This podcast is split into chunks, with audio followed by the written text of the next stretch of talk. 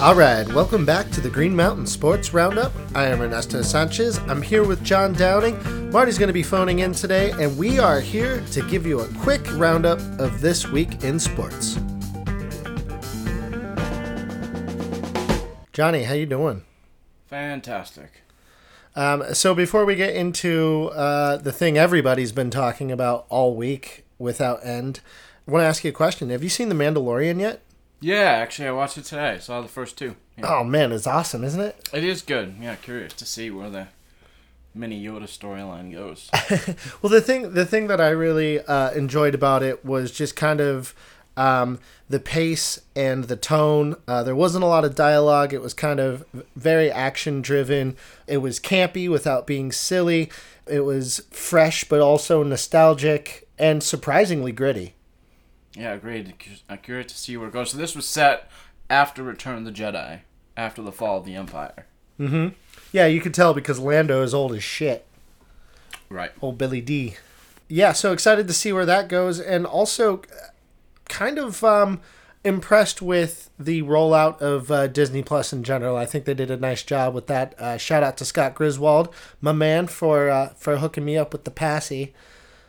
Nervous about the uh, Star Wars: Rise of the Skywalker. I've heard that they've had to scrap the scrap the uh, the movie itself after they did uh, test audiences and they trashed it, and then the owner of Disney uh, didn't like it. Then they had to get back to George Lucas and redo it. So I think they're on like their third incarnation of it, and you know, I just hope they do it right. So it's sure to be disjointed and all fucky. Maybe. All right. Which, which sucks consider can you know cause it's the final one we're gonna get in the chapter. So we'll see. Alrighty, but uh, I guess we'll get right into um, our number 41s, episode 41.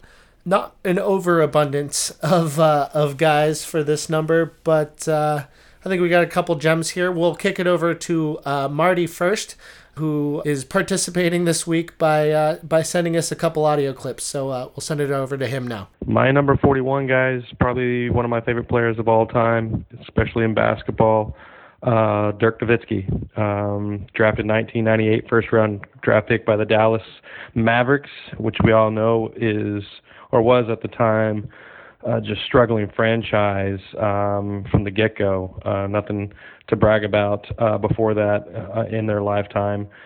Really, um, you had you know Jason Kidd and Jamal Mashburn and that era of basketball, but never really was at a tipping point of being great. They were always somewhat competitive, but Dirk Nowitzki definitely changed the franchise and the face of the franchise. We're talking about a 14-time All-Star, uh, was NBA champion in 2011, uh, MVP of that series in 2011, six-time Euro player, still regarded one of the best Euro players ever to play the game, 15 NBA appearances, once being with Dallas um, which is unheard of for that franchise to go back to what I was talking about before, but also uh, just changed the position in my mind in the league. Um, one of the best power forwards to ever play the game in my mind, to be able to shoot the rock from that from the three point line outside, to be able to have the ball handling skills that he did, the passing skills that he did um, and to be able to back his player down low and control the post as well. The guy was just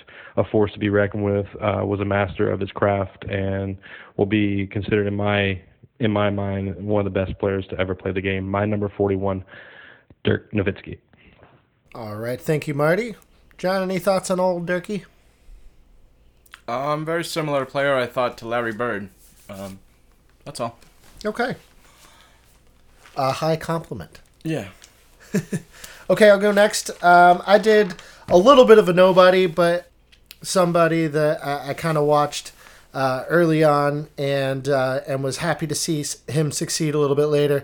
Uh, I went with old Robert Bortuzzo. Born in Thunder Bay, Ontario, he was drafted in the third round, 78th overall in 2007 by the Pittsburgh Penguins. Uh, he's one of those hard hitting, uh, physical defensemen, uh, known to drop the mitts from time to time as well. In 2013, he scored his first goal in the NHL against Martin Brodeur. And that same year, the Penguins uh, went on a lengthy playoff run. John, I'm sure you remember it well. And Bortuzzo was scratched for every game of the Eastern Conference Finals. I wonder if that had something to do with it. he was traded for um, two-time Stanley Cup champion, well, eventual two-time Stanley Cup champion Ian Cole. Uh, so I guess that trade worked out for us. It was traded to St. Louis, uh, and, and, we got a nice penalty killer in, in Ian Cole. So during practice in December of 2018, uh, there was a story that came out. Uh, Bortuzzo and teammate Zach Sanford fought each other in practice. Uh, and this was in the midst of, you know, St. Louis had a, a bad start, obviously. Uh, the, the story is well traveled and uh, had lost eight of their last 11 games at that point. And five days later, the Blues doubled down on him and signed him to a three year contract extension. It's kind of lore of the team that that fight on the ice is one of the things that helped them uh, turn the ship around. Uh, they eventually turned uh, around the season on the back of rookie goaltender uh, Jordan Binnington, and they went on a on a run eventually winning the Stanley Cup. But old, old uh, Bobby Bortuzzo contributed with the game-winning goal in Game Two of the Western Conference Finals. So, like I said, um, known to drop the mitts a bit. Good fighter. He's had at least one fight in each of the last seven years, and in 2014 and 15, uh, topped it off with seven fights, including uh, fighting Jordin Tootoo twice in one night. So definitely a tough customer there. In 343 games, he has scored 14 goals, 39 assists, 53 points. He's a plus 25, though. Uh, like I said, uh, how many tilts? Over 20. So good for him. And the Stanley Cup. Can't beat that. Bobby Bortuzzo. All right, Johnny? Okay, my number 41 is going to be Christopher Allen Sale, professional baseball pitcher for the Boston Red Sox. He is six foot six, only weighs 180 pounds, um, affectionately known as the Stick Man, Chris Sale. His career one loss record is 109 and 73 with an ERA of 3.03, and he has 2007 career strikeouts. He played for the White Sox from 2010 to 2016 and he's played for the Boston Red Sox from 2017 to currently, and next year starts the start of his new five-year contract, which probably wasn't the best thing for them to do, signing a pitcher over 30 years old to a big contract like that, especially somebody who gets hurt towards the end of the year, year after year after year. But nonetheless, he will be a Red Sox for the foreseeable future unless they decide to trade him away. Uh, he is a seven time All Star, making it in consecutive seasons from 2012 to 2018. He pitched uh, for the World, Ser- World Series champion Boston Red Sox in 2018, recording the last out of the World Series against Manny Machado in Game 5 in Dodger Stadium. He's a two time AL strikeout leader in 2015 and 2017. He holds a couple MLB records, uh, the first of which is 1.23 career strikeouts per innings pitched. Pretty impressive. Mm-hmm. Uh, he also holds the record for best career strikeout to walk ratio, 5.37 career strikeouts for every walk. Um, and then the third record he holds is he's reached 2,000 strikeouts in the fewest innings, um, in only 1,626 innings. Um, he's from Lakeland, Florida. Um, but like I said, he starts every year very strong because he's skinny. They've worked uh, numerous times to try to get him to build up throughout the year. But if for him, it's just a mentality. When he gets on that mound, he's a bulldog and he just can't hold anything back and he lets it all loose. But then by the time the All Star break, late July, early August comes around, he's seems to be a broken down man every year, and it's unfortunate. But you know, with his size, you just he just can't put together a full season of dominance. In fact, I'm not even sure he has one full season uninjured. Maybe one, but I think that was had to have been with the White Sox. So we're looking for that, but I, I don't know if it's going to come at now that he's over 30 years old. So we'll see. Um, I do love him. Love watching him pitch. He's uh, the be- the closest thing to watching Pedro Martinez pitch when P- Pedro pitched for the Red Sox in the late 90s, early 2000s. Um, he's just electric on the mound. Um, so hopefully he can stay healthy going forward and deliver more World Series championships. That's number 41 for me, Chris Sale. All right. We'll keep it to baseball here and move on to the news that is dominating MLB at the moment. Of course, I'm talking about the Astros and their sign stealing ways. And we'll get Marty's take on it. Yeah, so we're talking about the Steel Stros. Where do you even begin with these fucking chumps? Uh, as a fan, I'm super pissed off. Uh, that being one of my my teams in, in baseball that I followed since I was a, kid. Uh, was happy to see their championship uh, run a couple years ago. Um, so now you got to question just the integrity of the whole organization, starting from the top all the way down to the players. Obviously, there's no rules that were in place for this, and it's big learning curve for the MLB. You got to imagine at the owner meetings uh, in the off season that this is going to be a, huge topic of discussion and where to go from here. Um, but where's the integrity of the organization and the players that are on that team and the coaches? Um, you know, across baseball, that's just you just kind of broke uh, just a common ground of respect in my mind. We all know that stealing signs has been something that's been going on for decades in the league, but at a certain way, in a certain way, or at a certain level, for them to go video and digitally enhanced and go this far uh, is definitely unheard of and uncalled for. So definitely uh, it's going to be interesting to see how this unfolds uh, throughout the course of the off season and going into next year, um, and how these players and coaching staffs are judged from here on out uh, by other teams, by their peers. Okay, those are uh, Marty's thoughts. John, do you have anything to add? I mean, you're talking to me. I'm a Patriots fan. What do you What do you want me to say? yeah, if you're not, if you ain't cheating, you ain't trying. well, okay. So Spygate, we all know they, you know, all the teams were filming the other sidelines. They were just doing it in a wrong location.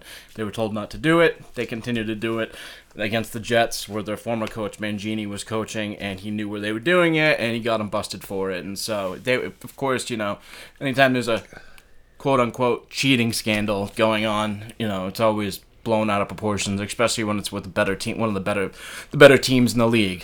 Um, I think that every good team, smart team, tries to find any single edge they can possibly use. It's professional sports. Let's not be uh, stupid about this.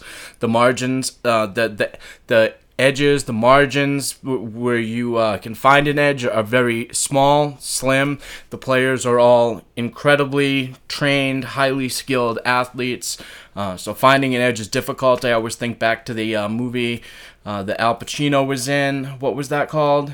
Any, Any, given, Any given Sunday. Al Pacino is the coach, and he says he's saying to the team, we will fight for every single inch on this football field because the inches are, are the difference between winning and losing, and we are going to be the ones to get that extra inch. And I think that, you know, like I said, the smart teams are the teams that will try to find that extra inch. And the Red Sox had a thing in 2017 with the Apple Watches under John Farrell. They were using the Apple Watches, but they said the Yankees were doing it too.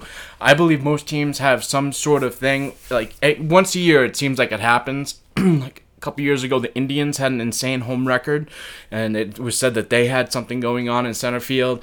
Even years before, with the '90s Indians, uh, those great offensive juggernauts team, they were said to have the uh, guy in center field at Jacobs Field who did the drum banging that his drum beats were to assign to the players which pitch was coming. I don't know if that's true, but that you know it's a rumor. You've heard these things over the years. Um, play, players at the bat are always looking into the pitcher, at the pitcher, especially with the films now, trying to find out if there there's a tell on which pitch they're going to be throwing. A lot mm-hmm. of times they can find, well, not a lot of times, sometimes they can find out what is the next pitch is going to be by what the pitcher does with his glove, how he holds it. Um, I remember, I think it was Strasburg said after one of the World Series games or one of the championship games that he was in that he said he noticed something that he was doing. He adjusted it. Um, they self scouted, they found it. So as far as the Astros go, it does seem like they were going a little bit overboard though, because you're not supposed to be having the center field camera, and their whole scheme was very elaborate. You know, they even the latest news is that they had a little device on their on their batting gloves. Um, and you can kind of see it in some of the pictures. There's this weird little thing. It almost looks like a little sticker on the end of their index finger of their batting glove, and the device would beep one time, two for fastball, two times for curveball, off speed pitch, and so on. I don't know if that's true, but that's you know mm-hmm. some of the hearsay that's starting to come out. But what is true is they were definitely banging a banging a garbage can in the dugout, and now there's also some evidence that or pictures that show that in 2017 that they were you could see the video cameras in the tunnel when they would walk down to the tunnel in their dugout at home in Houston. I do know this. The Astros players are terrific players. I do know in the 2019 World Series against the Nationals that all the road teams won in that series. Every single game. So, I mean, how much home you they were the Astros went 0 4 at home, 3 0 on the road. Um, so is it giving them an edge more than maybe it's helping them mentally? Possibly. I, hmm. I don't know that the and the numbers don't you know they're a good offensive team. Were they maybe a little inflated? Maybe. I just don't know how much. But they did they cross the line? Yeah, probably. I think so. But uh, is it unprecedented? So the, the level is maybe unprecedented, but we've seen sign stealing schemes been happening for years, going back to the early 1900s with the third base coaches doing it. So, I mean, it's always going to happen. Teams are always good. Teams are always going to try to find an edge. So, am, a- am I beside myself, up in arms about it? Oh my God, what are we going to do? What about the children? What are we going to do? You know, no, it's not that big of a deal to me. So, All right. Um, well, maybe this will be a, a slightly bigger deal to you. It seems like Alex Cora, the manager for the Boston Red Sox, um, World Series winning manager, m- might I add, might be heavily implicated in these schemes as well. potentially, yeah. What does that do for his legacy? What do you think that he brought it over to the Red Sox? Maybe they were doing it in 2018. They did knock out the Astros that year in the playoffs. I don't know. That doesn't help, that's for sure. I mean, he's been very arrogant since he's got here. Very arrogant about how like, you know, he's reinvented baseball pretty much in Boston and, you know, he's the reason that the team was so good and he fell flat on his fucking face this past year Mm-hmm. a- after his, you know all his talk about we're going to be better than we were the year before and he did not have his team anywhere near ready to go. His pitchers were a shit show from day one. So you know if cora thinks that he has all the answers he thought he did. Clearly he didn't. He doesn't. Is he going to look bad? Probably. We'll see how bad. All right, so that's going to take us into our clip of the week. Okay, so this clip is from the London series, which happened last June of 2019, where the uh, Red Sox and Yankees played in London. And if you remember, the Yankees swept those games, scoring an insane amount of runs. I think they scored uh, like 40 runs combined at the two games. They was just bombs away, home run after home run. And so this is Alex Cora talking post game about the Yankees addition of a new assistant manager, Carlos Beltran. So Cora and Beltran were both on the 2017 Astros as assistant managers, working or assistant coaches, uh, working closely, and now they're going to be interviewed by MLB uh, to see how what their roles were in this uh, cheating sign stealing scheme. And I find that this clip is really interesting because it's Cora talking about how much of a help Beltran is to the Yankees. So here we go. That's a good offensive team. We know that. Uh, they're they're a lot better than last year. Their attention to detail is phenomenal. I was joking with somebody that their biggest free agent acquisition is Carlos Beltran. Uh, you know, he. I know how it works. You know, he, he he's helping a lot. Well, John, that's pretty damning. doesn't sound good. So, I mean, I don't know why you would come out and say something like that when you know you two, the two of you, were up to something the year before or two years ago in Houston. Why would you come out and say that? Just keep your fucking mouth shut, Cora. All right, well, pivoting away from baseball, uh, John, I just wanted to ask you uh, a question. The college football rankings um, just came out again, and uh, they had LSU at the top, uh, number two, Ohio State, both at uh, 10 and 0, number three, Clemson at 11 and 0, and um, correct me if I'm wrong, but but didn't didn't Clemson win? Aren't they the reigning champs? No, you're correct. How in the fuck are they ranked? How is uh, they have a better record than either of the two teams above them, Well, when and you, they're the reigning champs. I just don't understand how Ernesto, system when you works. play 10 of your 11 games against against East Buttfuck State, you don't get much credit for those wins. And I think them being at 3 is a product of them having won what 25 26 games in a row now being defending national championships that is the credit that they're getting but if their schedule has been absolute shit this year so they're already getting the credit by being in there lsu being number 1 that's where you're seeing you playing top. They've beaten four top ten teams. LSU, they deserve that number one spot. Clemson, like I get it. You, know, you want to say that someone should be number one until they lose. I get it. But Well, if if your schedule doesn't dictate that, that's where college is different. If your schedule doesn't dictate that, then it doesn't dictate that. LSU's earned the number one spot. They beat, they won at Alabama. They've beaten Florida.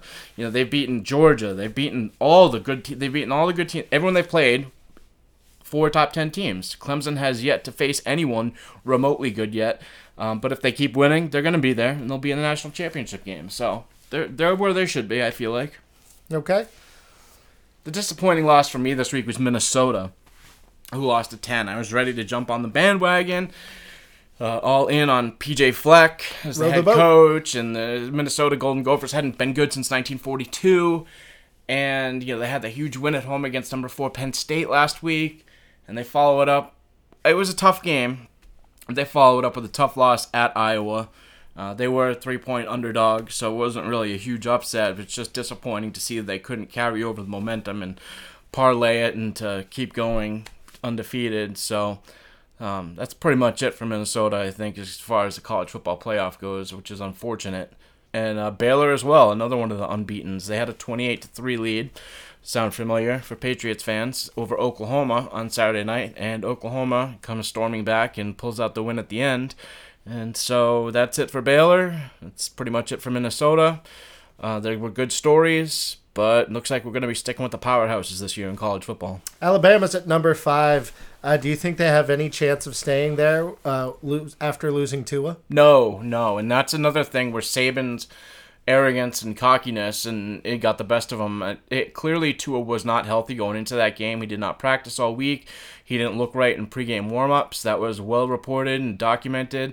Mississippi State's not a good team. Alabama was huge favorites over them.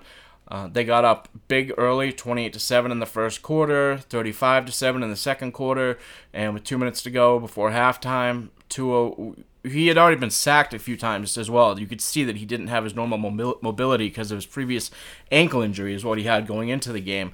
And then he gets sacked and he dislocates his hip and he has to have hip surgery. And the whole tanking for Tua thing is now out the window. And who knows if his career will ever be the same. I do also know that this is the fourth surgery for Tua Tag- Tag- Tagovailoa in the last 28 months. Four surgeries, including a core surgery, a hip uh, hip surgery. Those are major, major surgeries. Uh, and if you remember, that the hip surgery is what killed Bo Jackson's career. Mm-hmm. You know, thankfully they got it right away. It's- Their surgery was successful. They're saying that it's not going to be the same type of injury. I'm as hearing Bo that as well. I'm- because they were able to get it back in, and there wasn't a, a lot of But when it, blood flow loss. When it comes to hip injuries, though, it's never good for an athlete, especially one that relies on mobility, such as Tua, who's kind of in the mold of a young Steve Young, you know, left-handed, mobile, mobile quarterback. So, will he drop in the draft? Most certainly. Um, I, I almost say that he should go back and play another year in college. Not quite sure I'm fully there yet. We'll see where the draft pundits put him. Maybe he falls to the Patriots, which would be something the NFL would love, I'm sure. Jesus Christ. So with Tank for Tua officially dead, who are uh, who are we tanking for now? Um, for Who are the, the number Bang- one pick, Who are the Bengals getting number one next year? Joe Burrow, which I feel terrible for Joe Burrow. you know they need a, they need a franchise quarterback, and Burrow's the man. Even if Tua stayed healthy, Burrow had proven himself to be the clear cut Heisman leader in the clubhouse and the top quarterback coming out of college this year. So Burrow, by you know, Tua's injury has nothing to do with it. It was going to be Burrow, no matter what. So Burrow the best player maybe Chase Young, a defensive end from Ohio State.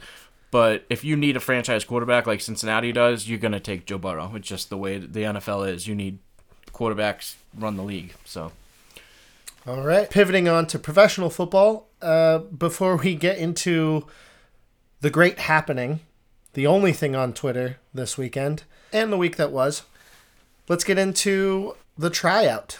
Wee, this will be fun. Let's go around this fucking wheel again. Ugh, I know. But we have to, due diligence. Uh, Colin Kaepernick had a tryout on, Saturday. was supposed to be held by the NFL, and then there were some disagreements about releases and uh, who was who was going to be allowed to be there. He and didn't have his receivers, yeah. So and what his cameras weren't going to be allowed to film. So he was worried about the images that were going to put out. I find it's all just a bunch of bullshit excuses. More, more of the same from Kaepernick. He doesn't want to play in the NFL. Yeah.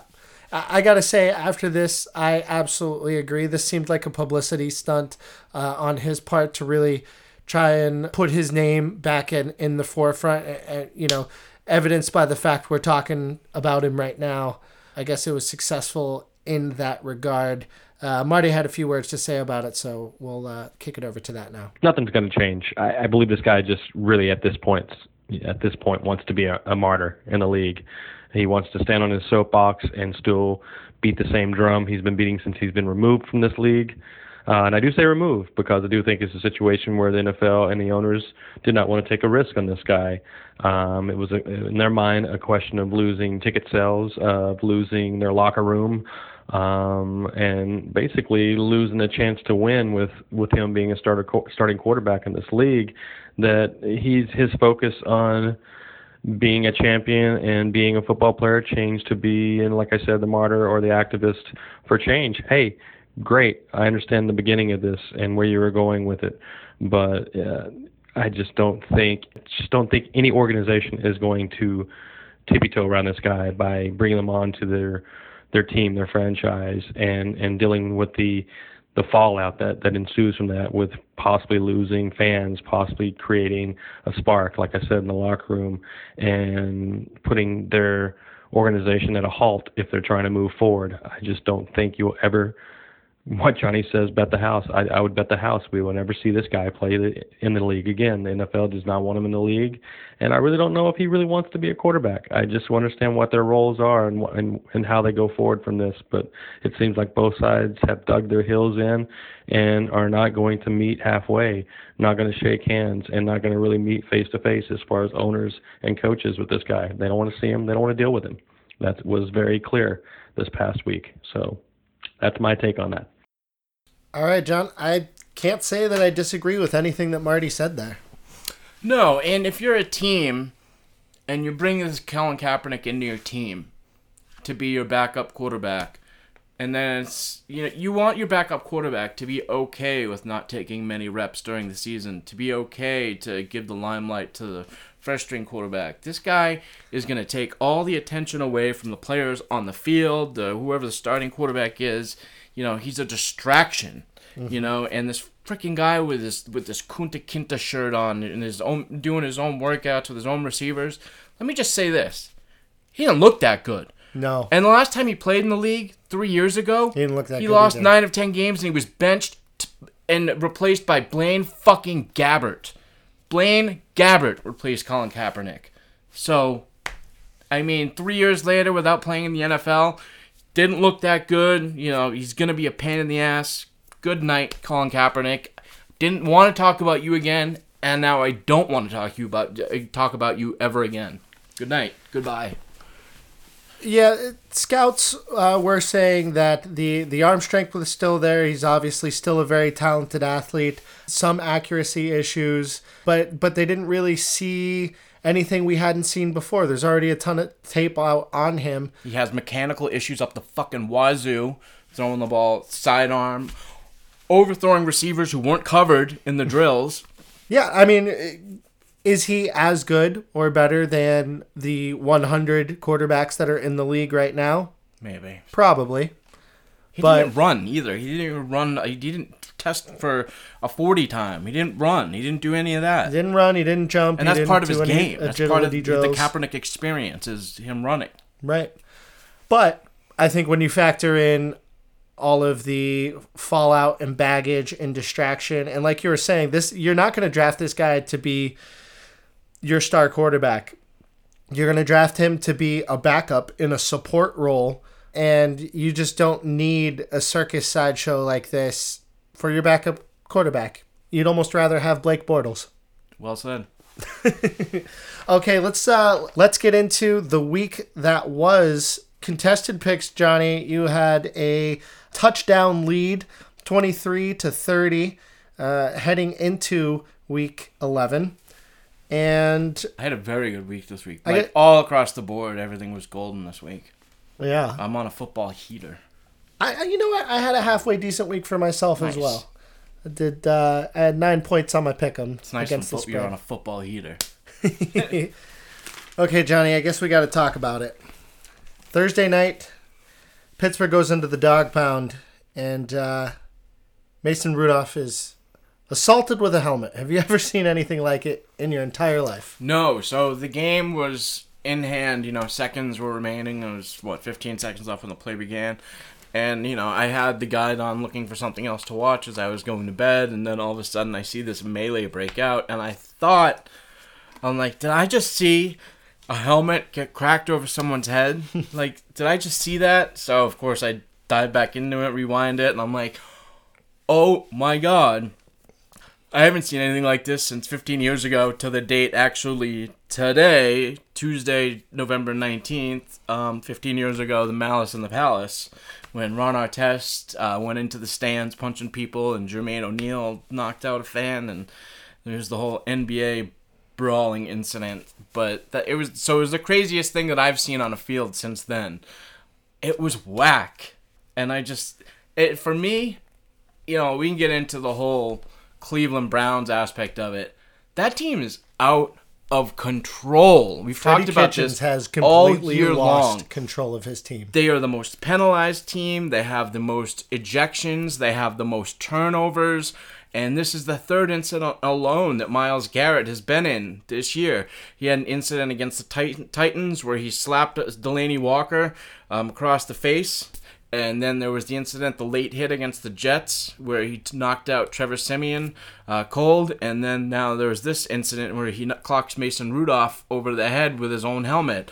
Uh, there's just no discipline on this team. And from the get go, from the start of that game, and all night long, you saw the headshots were flying. Oh, yeah. As we saw Juju Smith Schuster get get almost decapitated, drilled. He leaves with concussion and now knee injury as well. Uh, and then we see Diontae Johnson get popped in the head with a headshot. Uh, and his ear, he was bleeding in the ear. The guy was bleeding out of the ear. Diontae Johnson was, so he had to leave the game. And it just, Freddie Kittens has no control, and he, the NFL needs to go in and pull this guy out and say, you've got to replace him with someone who can gain control of this team. And then even the next day, one of the one of the defense defensive players for the Browns tweets out a picture of about the win the night before, saying one and oh, zero because they that's their the Browns' new motto is let's just go one and zero this week, and they went one and zero yesterday. And let's on to Miami, who they play next week. And the picture is is of him standing over a motionless on the ground Juju Smith-Schuster, and of course the tweet was then removed, taken down. I don't know who told him to take it down. It was a terrible look, but it just, you know, after the Myles Garrett incident happened, you would think that Just lay Kit- low. Kittens, right? The kittens would go into the locker room and say, you know, this is unacceptable. Owner Jim Haslett would go, Haslam would go in there and be like, we got to be better than this. You know, this is a disgrace to football. We're an embarrassment to the league right now.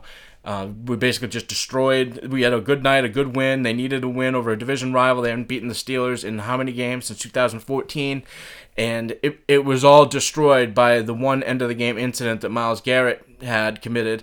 And then the next day, less than 24 hours later, you got your defenseman uh, po- posting on Twitter over emotionless Juju Smith-Schuster on the ground, and the whole thing is just the it's a ship that has has no um Bearing. no, no bearing. You know, you know, there's no captain in control. They're out of control, and something needs to be done about it because now it's affecting other teams, and you know they're making the NFL look bad. They look bad, and it's affecting other teams.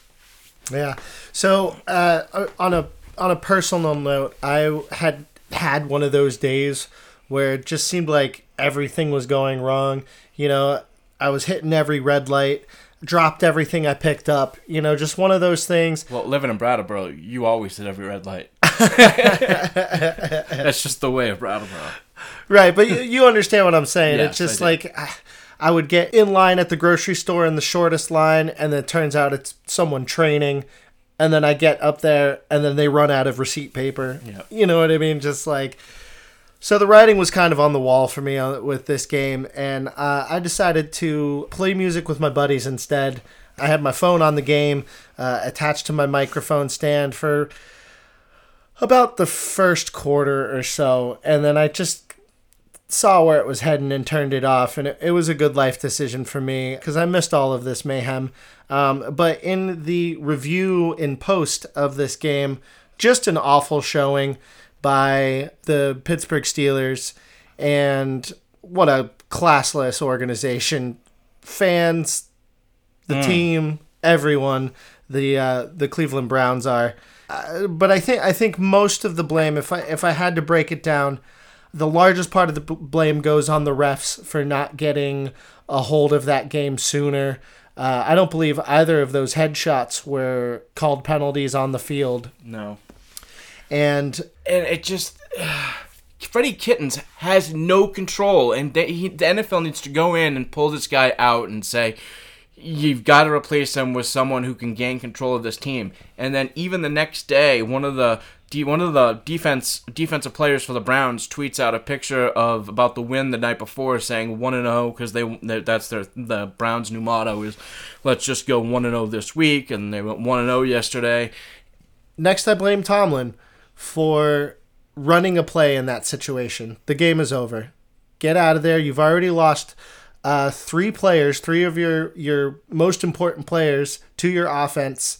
There's no chance to even salvage any face there. Rudolph It's- was getting killed. he was getting killed. and he was terrible. He wasn't doing anything He was so right. bad. This was probably his his worst performance since the third preseason game. Like I don't know how you guys are gonna win again with him. I I I, I mean I'm sure you will, but I'll tell you that did not look good No, because he was just hucking the ball to the other team all night long. looked like Phil Rivers. Yeah, right, right, exactly. Which is not where you want to be. November nineteenth, twenty nineteen. like a poor man's Philip Rivers.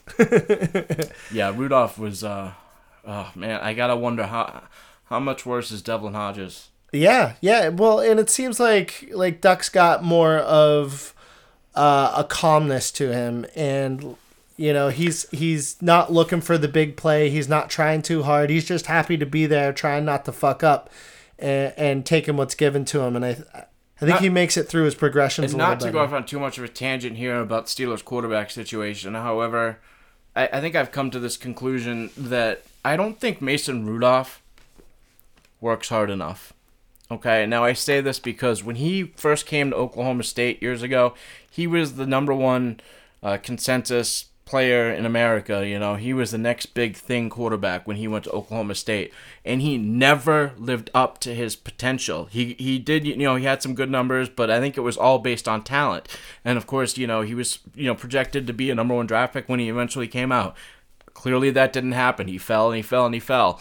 And I just, for me, it goes back to work ethic and ability to put, like, just putting in the time at the stadium on your own when nobody's watching. And I feel like he's not putting in the necessary time to improve on a week to week basis. And you can see it in his play. You can clearly see that he, he's not getting better as a starting quarterback in the NFL who cares about his craft and is putting in a little bit of extra time would do. You know, he's if anything, eh, for me, Mason Rudolph has stayed exactly the same since he first got to Oklahoma State as a freshman to what he is now today in the NFL. Exactly the same. He hasn't changed anything. He relies on his arm talent, which he has, and nothing else. And uh, that that for me is just truly disappointing. I would think that somebody would have gotten to Rudolph by now and said, "Listen, man, you have the ability in you if you put in the extra work on the side on your own to get better and to learn and use your head. Things will, you know, things will go go well for you." But he just can't seem to put to put it together, almost like a Ryan Leaf type syndrome. You know what I mean? The talent's the talent's there, but the work ethic I feel like is not there. I don't know anything whether or not that that's truth or not, but it's what I see and what I feel is happening with Mason Rudolph. I feel like he's not putting in the work. Um, just to tie a bow around this this Steelers thing. So, so with Diontae Johnson and Juju Smith Schuster out, uh, Steelers in desperate need to plug some holes at wide receiver. Uh, also, Ryan Switzer placed on IR in the game too. This is just horrible game for us. Deon Cain and running back Kerrith Whyte Jr. Johnny, have you ever heard of either of those people? Deon Cain, yeah, he was a receiver for the Clemson Tigers a couple years ago. I he- Indianapolis too, right? and then Indianapolis, but yeah, he played with um, Deshaun Watson at Clemson. yeah, I've been hearing reports that he's like Ryan Switzer light. So Yeah, maybe. Yeah. also, there's I don't know who we're gonna have catching punts next game. Maybe uh, Cam Sutton or something. like, I just it's gonna be ugly out there. Uh, Minkah Fitzpatrick return punts at Alabama.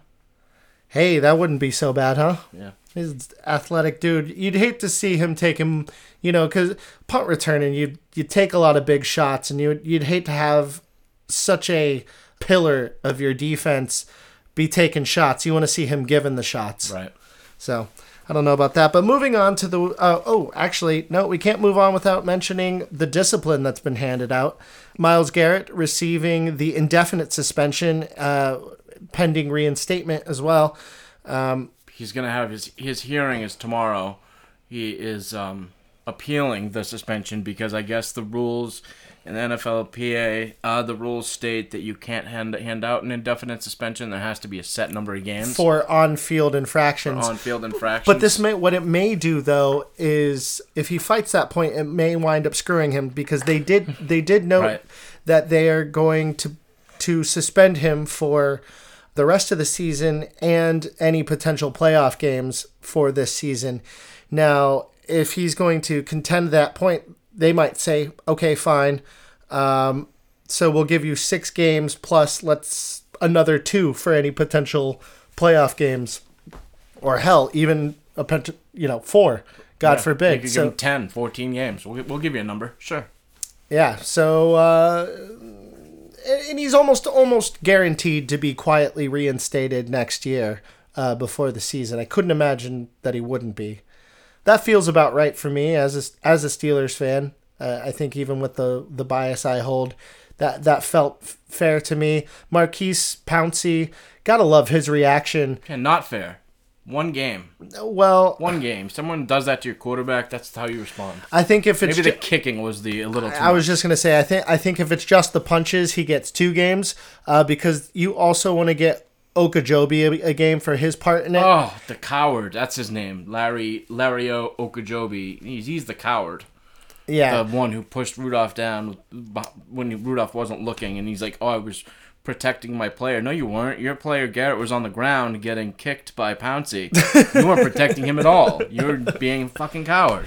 yeah. So I think you give him one. What Pouncey did was demonstrably worse. Kick, kicked the guy in the head while he was down, so he gets three, and they and he'll probably appeal, and that'll get knocked down to two, which which winds up Missing the Browns game. missing the next Browns game, which I think is appropriate. And when he heads back, the first time he goes back in the locker room, which is, has probably already happened, he gets a standing O from the rest of the team. Oh, absolutely, hundred percent. And then Mason Rudolph sure to get a fine. I haven't heard any reports of what that fine would be. I know the teams got two hundred and fifty. Each team got two hundred and fifty thousand dollar fines. Yeah, yeah. And then there's also probably some more fines that are going to be handed out to players that left the bench. Yeah.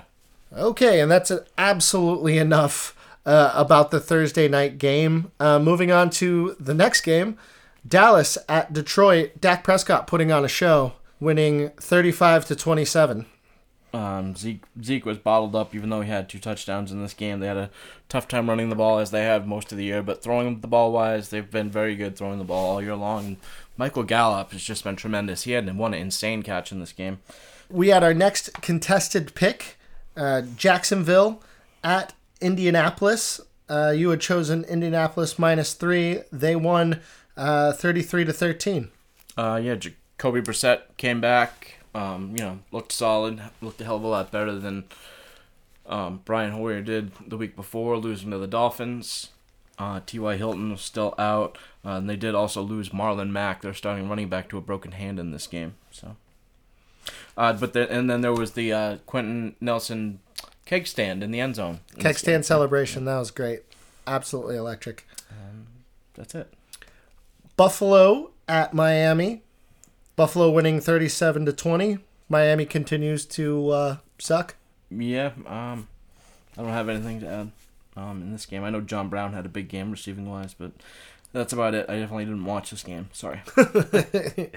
Next contested pick, we had Denver at Minneapolis. You had Denver uh, plus 10 and a half, and they only lost by a little bit. So uh, 23 to 27.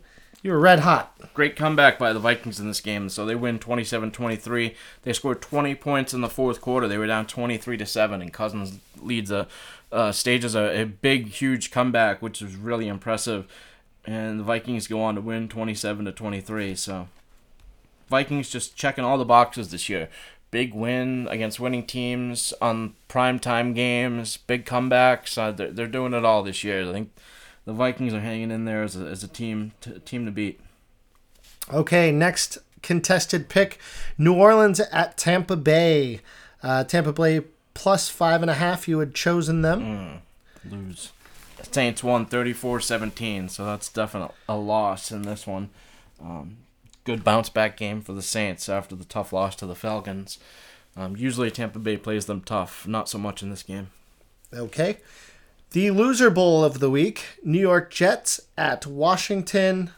New York Jets winning 34 to 17. It's hard to tell who sucks more in these games. Did you see that the, the seats for lower bowl seats to this game were going for $15 a pop? Yeah, you had sent you had sent me that text. a lot of uh, a lot of people dressed as seats in the crowd. and uh, Sammy D for the Jets throws four touchdown passes in this game. Uh, Jamison Crowder has a little bit of revenge, scoring a touchdown against his old team. Uh, it's the Jets Redskins. Let's move on. Atlanta at Carolina. Uh, Atlanta winning twenty nine to three. I did not see this coming. No, how about the break up the Falcons, huh? They're gonna have a try to have a season after all. That starting the year one and seven. Last week they beat the Saints. This week they go on the road and whoop the Panthers twenty nine to three. And Kyle Allen suddenly looks like um, Mr. Turnover with what ten interceptions in his last four weeks. He threw four interceptions in this game.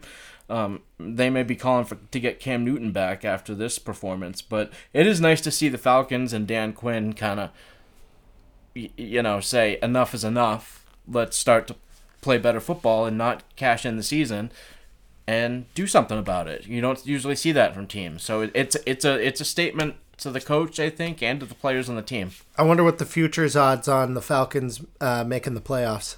At, well, they're at three and seven now. They got a ways to go. I mean, I don't know. It can't be good. Uh, next, we had our uh, fourth contested pick of the week. Yeah. Houston Bad. at Baltimore. Uh, you had chosen Houston plus four, and Lamar Jackson and the Dirty Birds put on a fucking show. Yeah, forty-one to seven. Ravens win this game. Uh, I was excited to watch this game and it didn't turn out good at all. yeah, I mean, I was I was really hoping Houston was going to be able to uh, pull this one off and, and, keep Baltimore at least within striking distance. Yeah, no. um, not a chance. Yeah, I think it says a lot about both teams. Houston's still not built for prime time, you know, to play with the big boys yet, um, and the Ravens just have uh, something good going right now. So, um, two teams that you know, the Texans are kind of who they are, and the Ravens are headed, you know, arrow pointing up. Quick update: for real or not for real, this new look Baltimore Ravens are uh, Are they, are they actually a threat to beat you guys? I'll say real for this year. Um, I say it's not for real to last past five more years. You know, I'll put a cap on it. You know, I know the cap's kind of long, but I just feel like you know the like we've had this discussion the prior weeks. The running quarterback thing. It's it's Yeah, cool. It's sexy. It's fun when you see it because you know. It's happening differently than it has in the past, though. This no, guy it isn't. Michael Vick was. This guy Michael is- Vick was this is not guy. taking the shots Michael Vick, Vick is taking. Michael Vick when he first came on did not take hits. He didn't. He's more elusive. You know, you're saying that he's more elusive than Michael Vick. I think so. No, no, he's not. They're if anything, they're the same. Michael Vick was superhuman. He was superhuman, and then when the incidents start occurred, you know, he was more of a passer when he came back after being in prison. But you know, before the incident, the dogs incident, holy cow, Michael Vick was something. Maybe he got a lot of practice being a receiver in prison and just wanted to dish it out. I don't know, but uh, and then you had you know you had Colin Kaepernick. How long did that last? RG three. How long did that last? So Cordell I mean, Stewart. Cordell Stewart. You know the, these running quarterbacks. As soon as they they lose that top end burst gear, which I think only lasts three, four, five more years, then you know they get start getting accumulating the hits. And they start having to become more of a passer, and that's where it all fails for them. So Yeah, but that- I, that's why I think I think he's proven that he also has an arm, though. But I know, but how much is how much longer is the elusiveness gonna last? Ten more years? No, Hmm. he's not built to last like that. That's still a nice window, though. Five no. years. Yeah, five years max. I say. Okay. Uh, moving on. Arizona at San Francisco. Uh, San Francisco giving up 11 and a half points. God damn it, these guys are good. And you're good too, Johnny, because you picked Arizona and they they covered. Well, it was close too because this was a bad beat. The so there was a play at the end of the game uh, where the Cardinals were lateraling lateraling the ball down three, and it got booted around and it popped up to a 49ers player and he ran it into the end zone, and they so they scored the six to make it 36-26 but they didn't kick the extra point or go for two. There was just the game was at double zero, so they won by ten.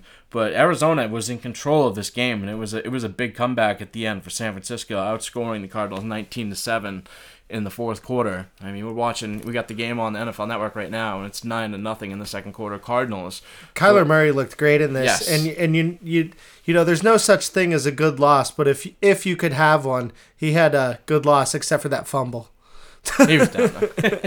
no, but it, you know, it's like I said the week before. The Niners had that tough loss to Seattle, and so they weren't unbeaten anymore. So you know, you kind of had a feeling that the there would be a little bit of a letdown spot here, and there was, but they were able to hang on for the win. Next, we had the only perfect season candidate in the Cincinnati Bengals, 0 9 Cincinnati Bengals, heading to uh, Oakland. Oakland minus 10 in this game. They let you down, John. Losing Didn't, I didn't take the Bengals. 10 No, to 17. No, Oh, you- I took you- Oakland. You took Oakland. Okay. Yep, 17-10, but break up the Raiders. They are now 6 and 4 in the hunt. Okay.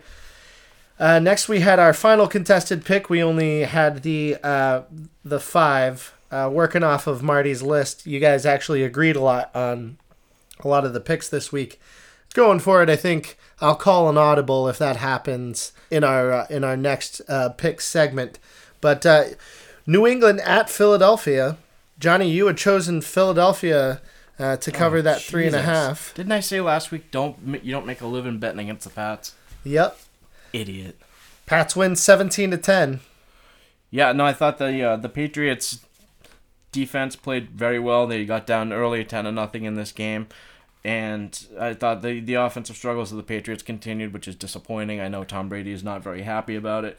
Um, Well, maybe if he wasn't allergic to throwing to people who are under the age of 25, he well, wouldn't have N'Keal that Harry issue. got three targets or four targets, three catches this week. So, you know, Yeah, but only after he only after there was an injury. no, he started. He was in there early, and he played a lot of sets, and he was a really good run blocker too, which was nice to see. And he ran most of the routes that they're expected to in that offense. So it's a good sign for Harry moving forward. Uh, Dorsett did leave with a head hand injury. Uh, Sanu looked a little banged up. Uh, Edelman did drop a touchdown pass in this game, but he also threw for one. Um, The old Philly special. You gotta love doing it there, huh? yeah. So, um, we'll see. But they are nine and one. Uh, oh, another news: Gronk decided not to come back today. Instead, it's going to be a Gronk Beach, a uh, Super Bowl party on South Beach, uh, concert with Rick Ross, Flo Rida. Oh, so that's what that tweet was about. Yep. So I decided to. You are visibly upset right now. I decided to block Rob Gronkowski from my timeline. Fuck him. no, John. I'm tired of it. Stop using the Patriots and the NFL and your fans of the team to sell whatever you're trying to sell. Apparently, he got a million dollars to promote this event, you know, and in for the Super Bowl down in Miami. Uh, uh, that's the Gronk Beach thing. Uh, no, no, you're using your fa- the Patriots fans and you're teasing them. It's like the boy who cried wolf. You know, I'm not gonna fall for it over and over and over again, and Yeah. it pisses me off. But in other news, Antonio Brown apologized on Instagram and Twitter today to Robert Kraft and the Patriots organization. And there's buzz. There's buzz going around that there's a potentially return brewing for Antonio Brown to the Patriots if this, you know, if he ends up talking to Kraft. So when he apologized earlier today on Instagram, today is November 19th, uh, it was liked by about half of the New England Patriots players. The you know most of the captains liked the Instagram post. Tom Brady liked the Instagram post. So clearly, Jesus the players on the team want him back. He's being paid by the organization, no matter what. He's getting paid that nine million dollars. So if Robert Kraft can accept Antonio Brown's apology, we may see Antonio Brown come back to the Patriots. Yeah, I didn't believe it either, but when I, saw, wanna- I you heard, wanna- I heard wanna- that there was some buzz. I was like, "Whoa!" Jesus fucking Christ. All right, should we just start talking about Le'Veon Bell now? Because we've talked about all the people I don't want to talk about. We've already done Colin Kaepernick. Yeah, We're no on kidding, Antonio right? Brown now. Should we? I don't know. We'll see. We can talk about Ted Bundy after Ted that Bundy, too. you know, all the all the great characters in our lives. All Uh, right, no, let's move on to the Chicago return of Todd Gurley. at Los Angeles Rams. Uh, the Gurley man was back for the first time this year. He looked like himself. The Rams go on to win seventeen to seven. The Chicago Bears cannot buy a fucking field goal. Eddy Piñeiro, yeah, he's uh, not good. And then Trubisky ends up getting benched in this game. It was blamed on a hip injury in quotation marks, uh, but no, he was benched. No, this way he d- Nagy definitely pulled the goalie in this one, Mm-hmm. and uh, you know just tr- throwing a throwing a little ha- literal hail mary, seeing if Chase Daniel could spark anything in this team. Like I said before, though, this Bears offense and Trubisky, it's Nagy's fault for not running the offense to what Trubisky's strengths are and getting him outside of the pocket and getting him on the move. He's not doing that. He hasn't done it all year. He had the bye week to fix it, and he didn't fix it. So I find it's just as much Nagy's fault as it is Trubisky's fault. And they're not doing the number two pick in the draft, a guy they chose over Christian McCaffrey. Um, Deshaun Watson, Patrick Mahomes, they're not doing him any favors um, with the offensive game plan. So that's all I'll say about that. So Chicago winds up losing seven to seventeen. Moving on for the Monday night game. We had the Kansas City Chiefs at the LA Chargers, and it looked like Philip Rivers didn't know which team he was supposed to throw to. That's seven interceptions now the last two weeks for Philip Rivers. He looks done zo.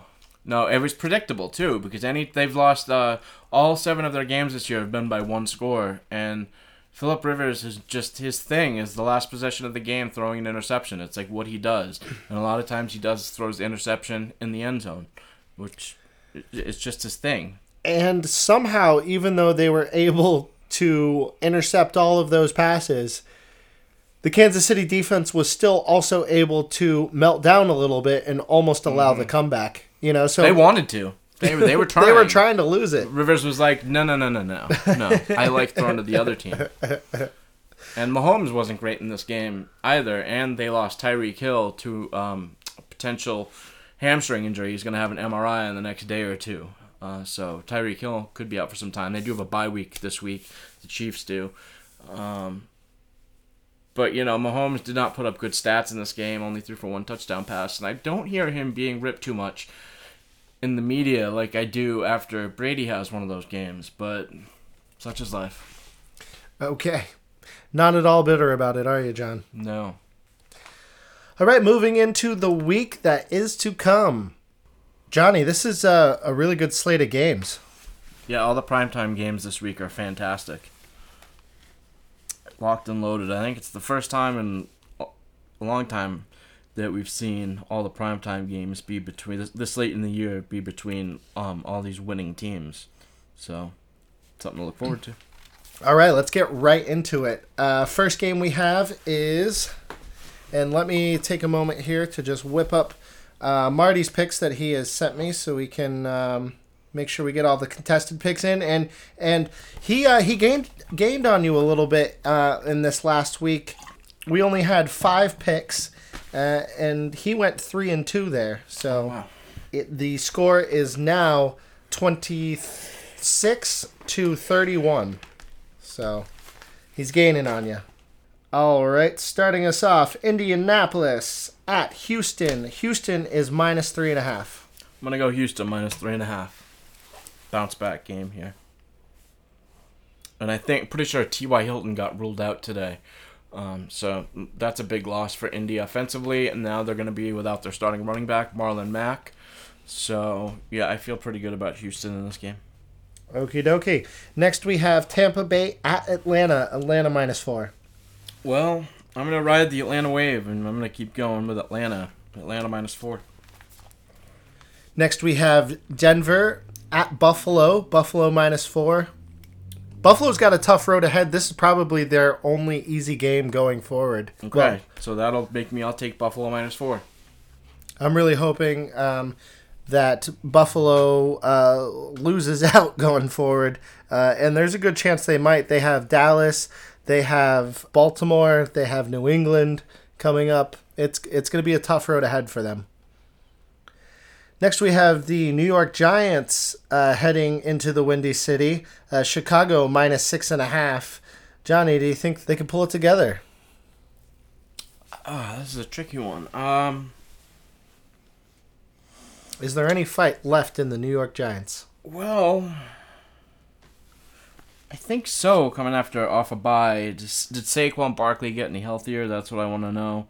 Uh, I know the Bears are going to be tough to pass against, but you can run the ball a little bit on them, like Gurley showed. But is Barkley going to be healthy? Um, is Trubisky going to start? All the big questions, but the line suggests to me that I'm going to go with the favorite again here. I'm going to go Chicago minus six and a half. Next, we have the Pittsburgh Steelers headed to Cincinnati. Uh, Cincinnati home dogs plus six and a half. I'm going to go with the favorite again here. Steelers minus six and a half. Okay, next we have the Miami Dolphins headed to the dog pound. No Myles Garrett in this game. Cleveland is still favored uh, by ten and a half. I'm going to go Miami plus ten and a half here. Okay, we have our first contested pick, thank God, of the week. Marty is picking uh, the Browns in this game. Okay. Next, we have Carolina limping into New Orleans. New Orleans minus nine and a half. what do you expect to see out of this, John? Uh, I'm gonna go Carolina plus nine and a half here. Wow. Obviously, thinking they'll lose but make it close. Yes. Okay. We have the Oakland Raiders at the New York Jets. New York Jets home dogs plus two and a half. This is a tricky one, huh? Well, I mean, this one says take Oakland, right? All right. so It says, it Oakland two and a half. Hell yeah! On a six and four team against a three and seven team. Well, the New York Jets are hot off of beating Washington, so they're on a roll. The. Raiders are gonna find a way to mess this up, aren't they? And they're gonna lose to the Jets. They're gonna find a way to mess this up. Whatever. I'm, I'll be the sucker here. I'll take Oakland minus two and a half. Well, we got a sucker in Marty as well. Let's be suckers together. Suck me right in. Don't bet the house. Do the opposite of that. Don't bet it. Stay away from this one. Exactly. Something's up here. It's fishy. All right, Seattle at Philadelphia. Philadelphia minus one and a half. This is another tricky one. I mean, eight and two Seattle at five and five Eagles. Tough place to play though. Yeah, Russell Wilson. Uh, man, how do you not take the Seahawks here? It's like, am I gonna be a sucker for all these, or am I gonna bounce around? I'm gonna bounce around. Fuck it, I'll. Uh, what? I, I, uh, this this one is tough, man. No, I, I'm gonna go. Are you Seahawks. sitting on a hibachi? What's happening? I'm going there? Seahawks plus one and a half. Seahawks plus one and a half. Jesus Christ. these uh these contested picks don't work too well when Marty's not here. So I'm gonna I'm gonna have to I think get after some of these here and um I'm gonna go I'm gonna go ahead and contest that on Marty's behalf. And and if we wind up with the next uh, four out of the next five being contested, uh, then maybe I'll con- consider changing it. But we gotta we gotta have something going here. All right.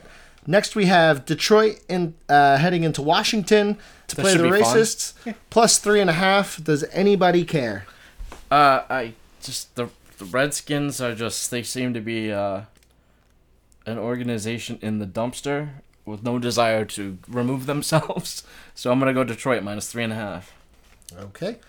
Jacksonville at Tennessee. Tennessee minus three. Yep, Tennessee minus three. Although this is another one that was lines where I would expect Tennessee to be like five ish. So minus three scares me a little, but I'm gonna go Tennessee here minus three. Okay.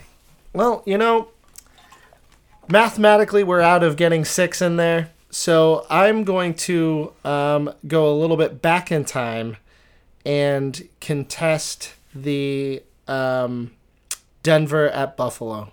Even though I talked you into it, that was one of the ones we were on the fence. It's a tough week for betting. If you're gonna bet, bet light this week. Okay. Uh, next, we have Dallas at New England. New England minus six and a half. Fucking hey, man. All these games are tough. Um, you know, I'm gonna go Patriots minus six and a half. Thank God.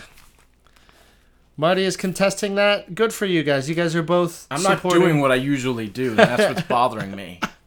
Like I, I would usually take Dallas plus six and a half here. Well, I'm proud of you. Stepping outside of yourself. Remember, last week, we talked about it. It's never a bad bet to bet the Patriots. Right, but I'm afraid that so like in a teaser bet where you take two teams, that's why this line at six and a half, like and, and you can tease the Patriots down to a half just to win, and the teaser bets never win because you know you tease the team down to just they just have to win by a half, and it never works out that way because the other team wins when it's. it's uh, you know, it's just so it's just something funky about the line. I kind of see the Cowboys winning this game now that I see Straight the line. out? Yeah, now that I see the line, they're- well, the Patriots are either either going to cover, they're either going to cover. The Patriots will either cover or they're going to lose. It's not going to be uh, Patriots by one, two, three, four, five, or six. Okay. I'm excited for this next game, man. Sunday night football under the lights. This is going to be electric television. Battle of the greatest quarterbacks on turf today. Continue. No, I'm interested to hear this. I'm just, oh, I'm just kidding. I'm just kidding. Uh, Green Bay at San Francisco. San Francisco minus three. I'm gonna go Green Bay. My uh, Green Bay plus three in this situation. Okay. And good golly, Miss Molly, Marty has picked San Francisco minus three. So we have at least five contested picks uh, for the week so far. Heading into what is going to be probably the second most electric game of the week Baltimore at the Los Angeles Rams. Marcus Rams, Peters revenge game. Rams home dogs plus three. I'm going Rams plus three. Fuck yes.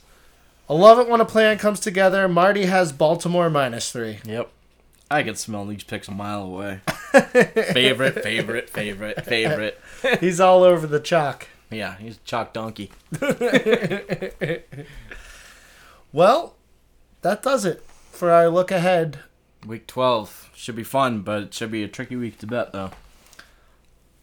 Well, you heard it here first. Uh, the Green Mountain Grinder says, bet light, boys, bet light. We take the week off, maybe. I've almost suggested this. uh, as earlier today is maybe something part of our show going forward. You know, as I was listening to Colin Cowherd's show earlier today, the three of us, Marty's a Cowboys fan, you're a Steelers fan, I'm a Patriots fan. Those are three of the top four teams in the NFL as far as like um, numbers go. Like those are the biggest draws The biggest markets. biggest markets, you know, the biggest draws for the national TV audiences. So I think that it would actually maybe, and you, people can let us know if you want to hear more of it, but if we are more Cowboy, Steeler, Patriot focused and just kind of focus on those teams, um, and, you know, just a little bit of less of the rest of the NFL, more just on those three teams, we can give it to you because those are, are what we know the most about are those three teams.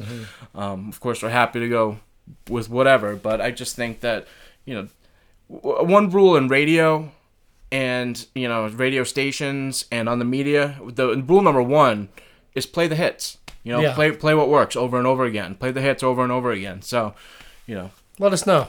let us know If you want us to be a Steelers, Cowboys, and Patriots centric podcast, uh, no chance we're going to talk about Green Bay, right? no green bay is one of the the staple organizations but we're like like i said we're not none of us are a big green bay fans so All right, so I guess we're also uh, putting the beacon out there. If you'd like to join the Green Mountain Sports Roundup and you are a Green, fan Green Bay Packers fan, uh, get a hold of Johnny on Twitter at Green Mountain Grinder. Hey, special shout out to our friends in Singapore. Uh, don't know who you are, but uh, thanks for tuning in. We really appreciate you. and the Netherlands. We got Singapore and the Netherlands on on the books this year, so with multiple listens. That's awesome. So I I mean, thanks to everybody uh, who takes time out of your day to to listen to us ramble on um, about stuff we love. So uh, we really appreciate y'all. And if you appreciate us, please like, subscribe, um, write reviews, tell your friends, share our stuff on Facebook, um, interact with us, send us questions, things you want to hear on the podcast. Uh, the more uh, listener feedback we get, the more we can give you stuff you want to listen to. So, um, from me and Johnny at Green Mountain Grinder on Twitter, uh, thanks for listening. Have a good week. later.